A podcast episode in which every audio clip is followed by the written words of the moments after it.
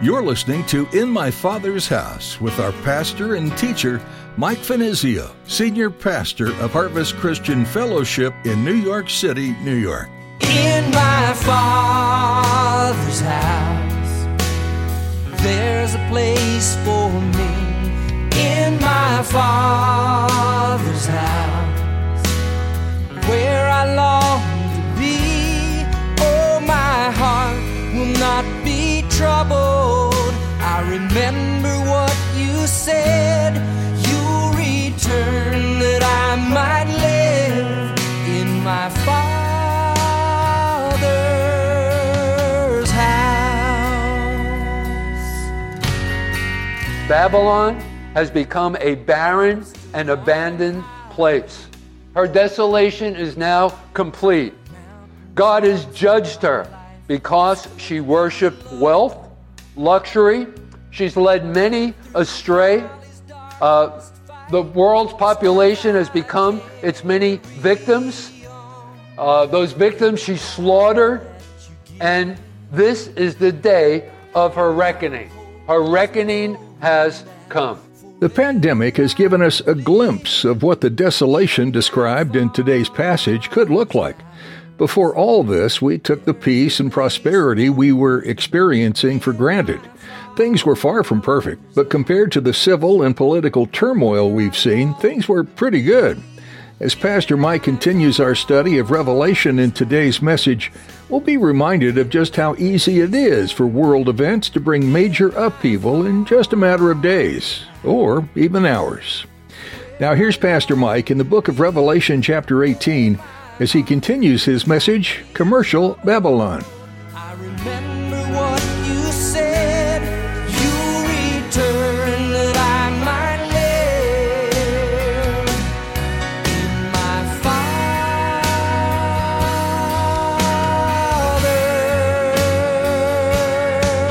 Father's house.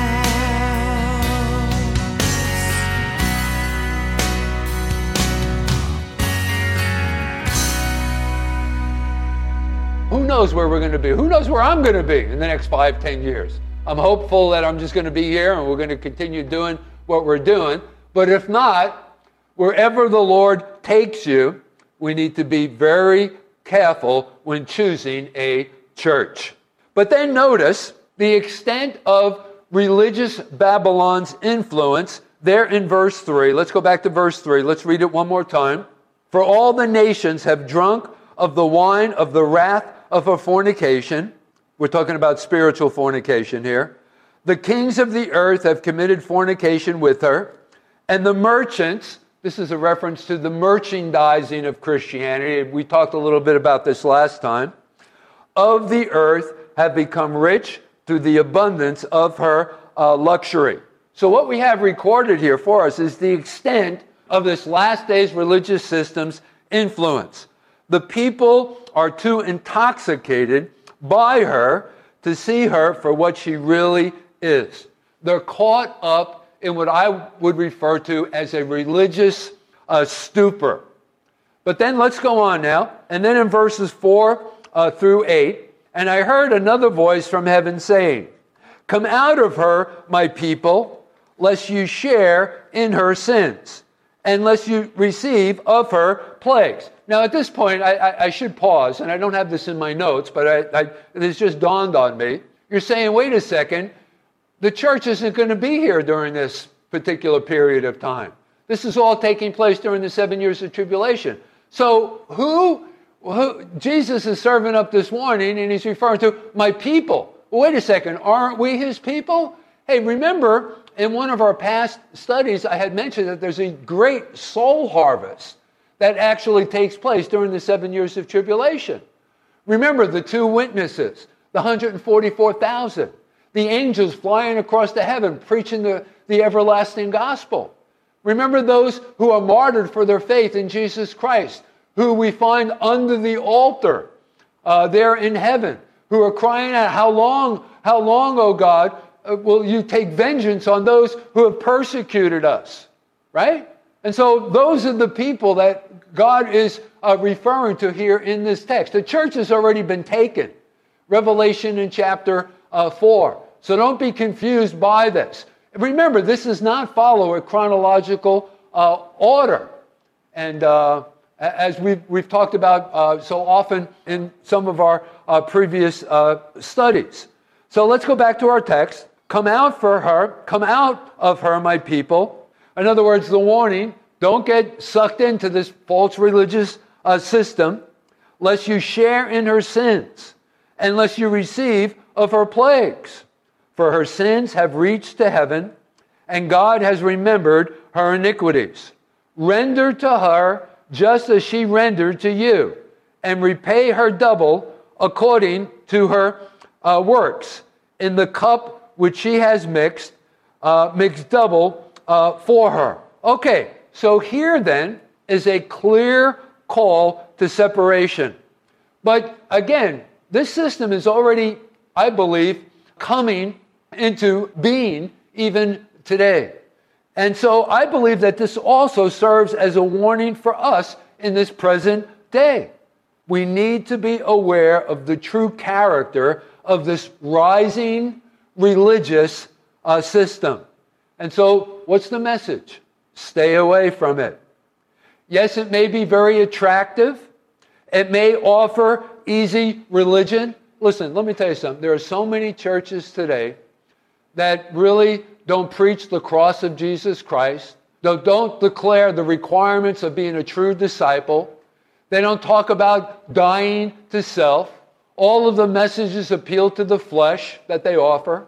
So they offer a brand of easy Christianity, easy religion. It's very attractive, and it does appeal to the flesh. It caters to the flesh. But listen, stay away from it. Don't get sucked into it. You're not going to reform it. Stay away. And what's the reason that's been given us? Well, notice what it says once again in verse 5.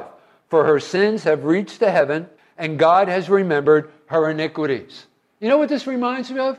Even as the stench of the sin of the people upon the face of earth, on the face of the earth, during the days of Noah, came up before God, and God remembered their sins, and he destroyed the earth. Even as the sins of Sodom and Gomorrah came up before God, and God remembered their sins, and he judged those twin cities of Sodom and Gomorrah. Gang, stay away from this. The character of her retribution is described for us here in verses 6 through 8. Let's go ahead and read that. Render to her just as she rendered to you, and repay her double according to her works in the cup which she has mixed, mix double for her. In the measure that she glorified herself and lived luxuriously, in the same measure give her torment and sorrow. For she says in her heart, I sit as queen, and am no widow, and will not see sorrow. Therefore her plagues will come in one day, death and mourning and famine, and she will be utterly burned with fire, for strong is the Lord God who judges her. Okay, so verses 6 through 8 is a further reason why the Lord's own must separate from her. And so Babylon, the system, this religious system, is destroyed, and now her political and economic power must suffer the same fate. So it's at this point now here in chapter 18 where we turn a corner and go into a transition. No longer are we talking about religious Babylon, but now we're introduced to the next system, commercial Babylon. And with that said, that brings us to our second point, and that is Babylon the Great and Mighty has fallen. Okay, let's pick up now verses 9 and 10. The kings of the earth. Now remember, we're talking about commercial Babylon here.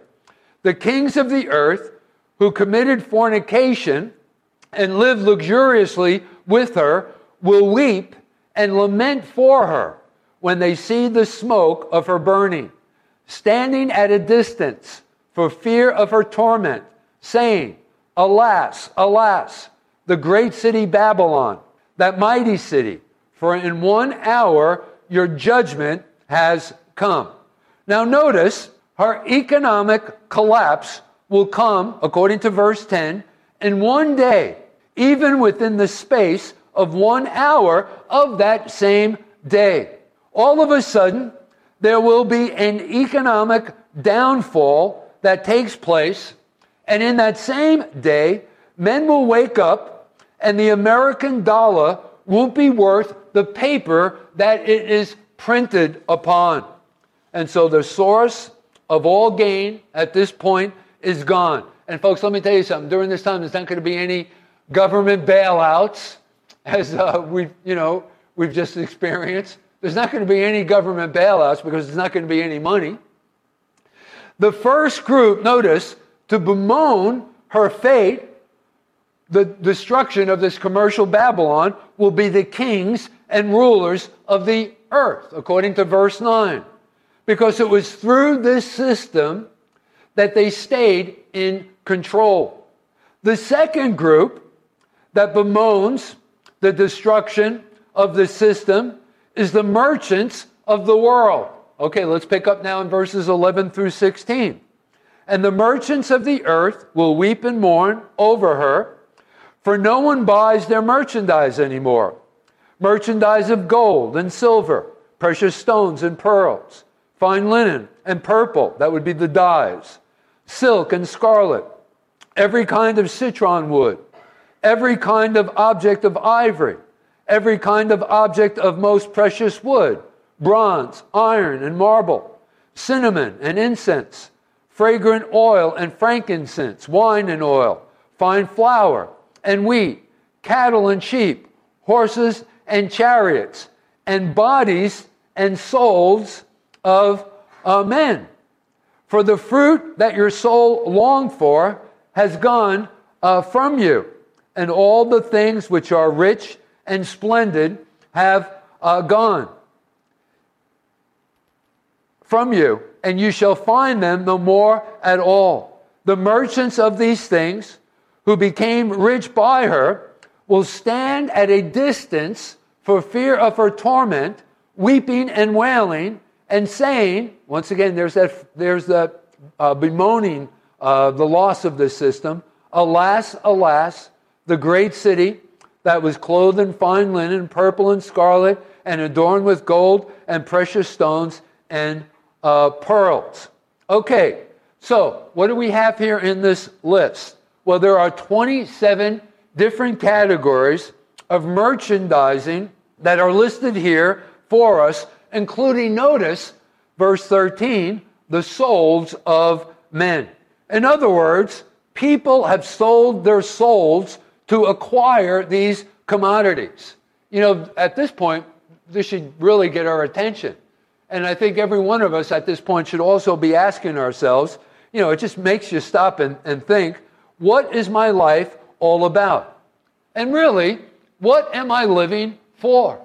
And I think that those are questions that we should be regularly asking ourselves. But then notice also the last company to bemoan Babylon's fall, commercial Babylon's fall, are the vast shipping companies. All right, let's go back to our text, verses 17 through 19. For in 1 hour, such great riches came to nothing. Every shipmaster, all who travel by ship, sailors, and as many as trade on the sea, stood at a distance and cried out when they saw the smoke of her burning, saying, "What is like this great city?" They threw dust on their heads and cried out, weeping and wailing, and saying, there it is again, "Alas, alas, the great city, in which all who had ships on the sea became rich by her wealth, for in 1 hour she is made desolate." Okay, so at this point, all of the transporters of merchandise must shut down their operations because the world's commercial center has been destroyed. And once again, notice the repeated cry, "Alas, alas." It's a term that is denoting disappointment and disaster. So think about this then. All people in all walks of life at this point have now been shut down. Verse 18, let's go back to verse 18 for a moment. Notice the mention of this great city. And I believe that in this, we have a reference to the headquarters of commercial Babylon. Remember last time I had mentioned, I only suggested because we're not quite sure about this, but there are some things that kind of make us, kind of lean towards this conclusion. Last time I had suggested that religious Babylon's headquarters was in Rome because of the description that is recorded for us in chapter 17 and verse 9, where it refers to that headquarters as the city of the seven hills. And in ancient literature and poetry, that's the way that Rome is described for us. Now, commercial Babylon, where is the location of its headquarters? Well, we're not told. We're not given any indication. It's going to be some city. My best guess is right here in New York City. I mean, think about it. It's really, if you think about it, it's the commercial center of the world. Isn't that true? So some city, possibly New York City, or maybe some European city, maybe some Middle Eastern city, some economic center of the world. We're not quite sure exactly where it's going to be, but it will have its headquarters somewhere. But then also notice, let's go back now to verse 9 and the first part of verse 10. Let me read it for you once again. Concerning this commercial city, the kings of the earth who committed fornication and lived luxuriously with her will weep and lament for her when they see the smoke of her burning, standing at a distance for fear of her torment. Now, what could this possibly be describing for us? Well, possibly some kind of a nuclear blast. Because notice, the people are standing afar off for the fear of her torment. So this could be a reference to the radioactive fallout from that blast that destroys this city. And so this is the scene upon the earth. There's great lamenting. But what's going on in heaven at the same time? People upon the earth are crying out, alas, alas. They're bemoaning the loss of this commercial center. But what is going on at the same time in heaven? Well, we're told in verse 20, rejoice over her, O heaven, and you holy apostles and prophets, for God has avenged you on her. So this attitude of rejoicing grows out of the final overthrow and the obliteration of a system that has defied God and corrupted the nations.